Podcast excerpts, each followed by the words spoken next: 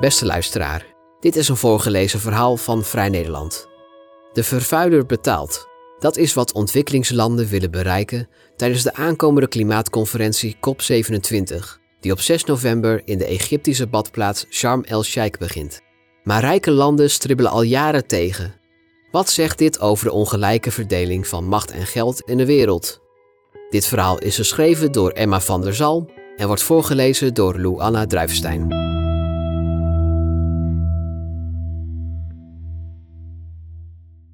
Hoewel alle landen ter wereld worden blootgesteld aan de gevaren van klimaatverandering, zijn de risico's niet gelijk verdeeld, waarschuwt een recent rapport van de Egyptian Initiative for Personal Rights.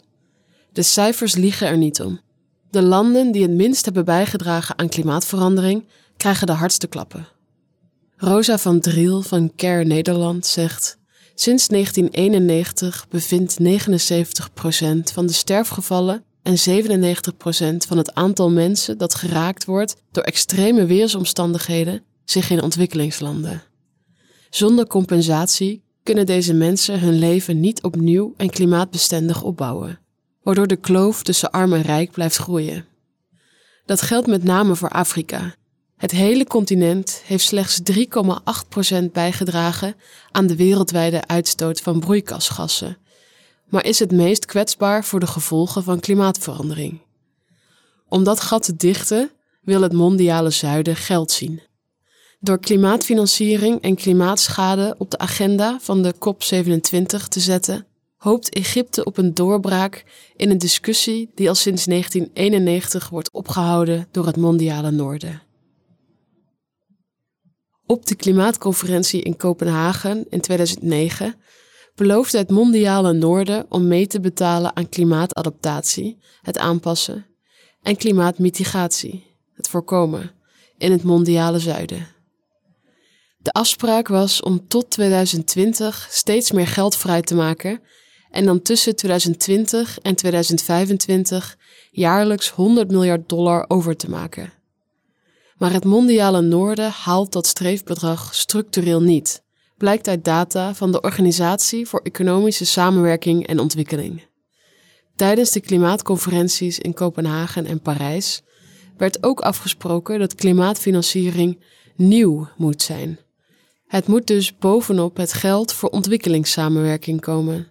Maar tussen 2011 en 2018 was dit slechts voor 45% van de verstrekte klimaatfinanciering het geval, al dus een rapport van CARE. Niels Mollema van Action Aid Nederland zegt: Er is dus vaak alleen een andere saus over bestaande middelen gegoten. Het probleem is dat er nooit duidelijk is afgesproken welk land verantwoordelijk is voor welk deel, aldus Mollema. Hij legt uit: Dat maakt het voor elk land heel makkelijk om een eigen visie erop los te laten. Zo betaalden de Verenigde Staten onder oud-president Donald Trump nauwelijks klimaatfinanciering. Mollema zegt: Het maakt het ook moeilijk om er consequenties aan te verbinden. Loss and damage, ofwel klimaatschade die niet voorkomen kan worden door adaptatie of mitigatie, valt niet onder die belofte van 100 miljard per jaar. Er zijn nog nooit harde afspraken over gemaakt, terwijl het al bij de VN-klimaatconferentie van 1991 voor het eerst onder de aandacht werd gebracht. De eilandengroep Vanuatu wordt bedreigd door de stijging van de zeespiegel en diende daarom een voorstel in voor financiële compensatie. Sindsdien hebben landen in het mondiale zuiden tot wel dertien keer geprobeerd om afspraken te maken over klimaatschade. Maar hun initiatieven werden telkens tegengehouden, afgezwakt of vertraagd door het mondiale noorden. Dat blijkt uit een rapport van de Loss and Damage Collaboration. De laatste poging werd vorig jaar gedaan, tijdens de COP26 in Glasgow. China en de groep van 77, die bestaat uit 134 ontwikkelingslanden, riepen op tot een Glasgow klimaatnoodovereenkomst. Het voorstel werd echter afgeschoten door de Verenigde Staten, Australië en de EU. In plaats daarvan stelden de rijke landen een alternatief voor: een dialoog over de tijdspanne van drie jaar. Er is geen verplichte uitkomst afgesproken, waardoor de gesprekken mogelijk op niets uitdraaien. Ondertussen nemen extreme weersomstandigheden toe. Denk aan de overstromingen in Pakistan, waarbij zeker 1500 mensen omkwamen en de schade opliep tot zo'n 30 miljard dollar. Of de zomers die tegenwoordig in het teken staan van hittegolven, bosbranden en droogte. Ook de economische kosten van de klimaatschade lopen op. Tussen 2000 en 2019 betrof de klimaatschade in 55 van de meest klimaatkwetsbare landen 525 miljard dollar. De noodzaak is er. Dus waarom blijft het mondiale noorden zo moeilijk doen over klimaatfinanciering? Volgens Mollema wil het mondiale noorden geen verantwoordelijkheid nemen uit angst voor een stroom rechtszaken. Hij legt uit, maar of die landen het nou toegeven of niet, die rechtszaken kunnen er komen. Wetenschappelijk weten we namelijk dat klimaatschade veroorzaakt wordt door uitstoot en dat het mondiale noorden daar historisch het meest verantwoordelijk voor is. Een voorbeeld is de zaak tegen Shell, die onder meer werd aangespannen door Milieudefensie. De rechter bepaalde vorig jaar dat Shell wereldwijd op korte termijn minder CO2 moet uitstoten. Klimaatrechtvaardigheid gaat ook over de vraag wie betaalt. Een groep Amerikaanse klimaatonderzoekers keek daarom naar klimaatfinanciering door de lens van wereldsysteemtheorie. Het artikel verschijnt in november in het wetenschappelijke tijdschrift Political Geography. Wereldsysteemtheorie categoriseert landen op basis van hun economische status. Landen die tot de kern behoren zijn rijk, hebben vaak een sterk leger, een stabiele overheid en waren ooit koloniale machten. De periferie bestaat uit arme landen met veel instabiliteit, vaak voormalige koloniën. En dan is er de semi-periferie. Dat zijn de landen die er tussenin zitten. Kort gezegd worden periferielanden volgens de wereldsysteemtheorie geëxploiteerd door kernlanden. De Amerikaanse klimaatonderzoekers concluderen dat klimaatfinanciering ongelijkheid tussen kernlanden en periferielanden in stand houdt. Een voorbeeld daarvan is dat rijke landen vinden dat ze het recht hebben om te beslissen wat er met klimaatfinanciering gebeurt. Het mondiale noorden wil bijvoorbeeld graag winst halen uit klimaatfinanciering. Volgens de Amerikaanse onderzoekers willen kernlanden daarom liever investeren in de semi-periferie dan in de periferie, omdat de economische sector daar meer ontwikkeld is en er dus meer geld te verdienen valt. Dat is terug te zien in de verdeling van klimaatfinanciering onder ontwikkelingslanden. Tussen 2016 en 2020 ging slechts 8% van de klimaatfinanciering voor ontwikkelingslanden naar de laagste inkomstenlanden, terwijl zij 20% uitmaken van alle ontwikkelingslanden.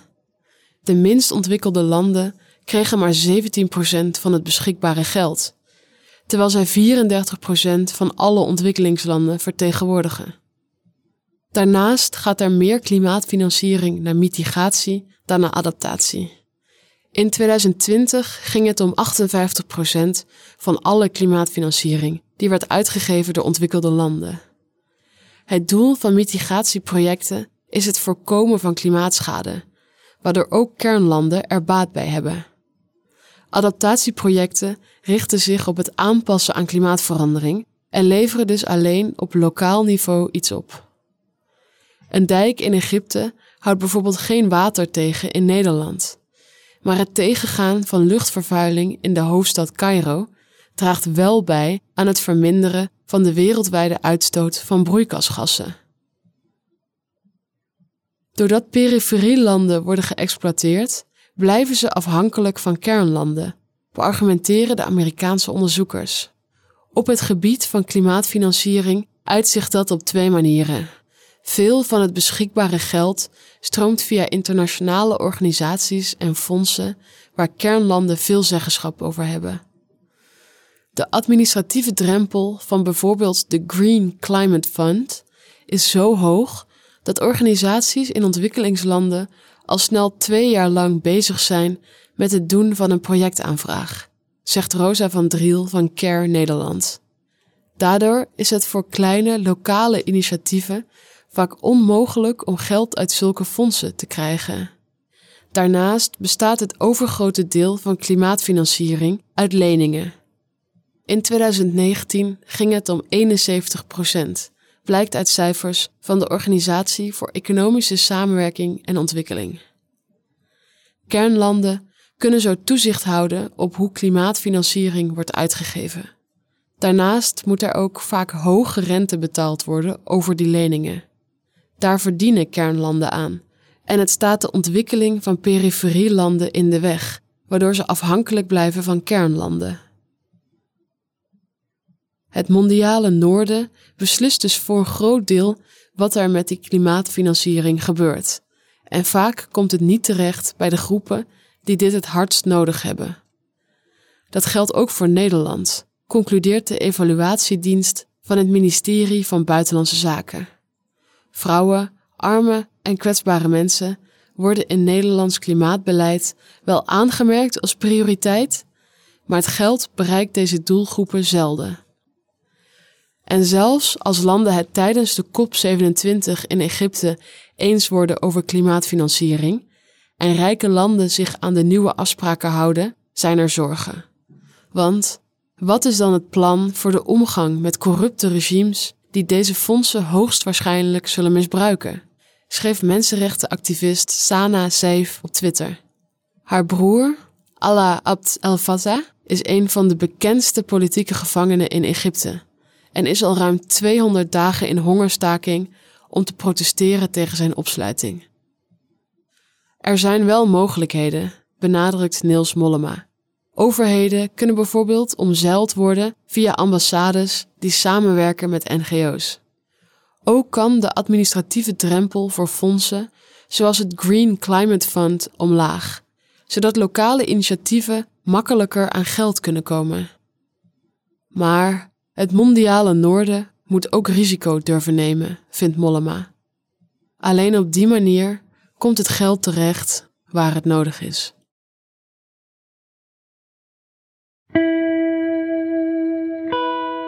Wil je meer verhalen van ons lezen of beluisteren? Kijk dan op vn.nl of abonneer je op Vrij Nederland in je podcast-app. Voor onze trouwe luisteraars hebben wij ook een speciale actie. Een half jaar Vrij Nederland online voor maar 15 euro. Kijk voor de aanbieding en de voorwaarden op vn.nl/podcast. Bedankt voor het luisteren.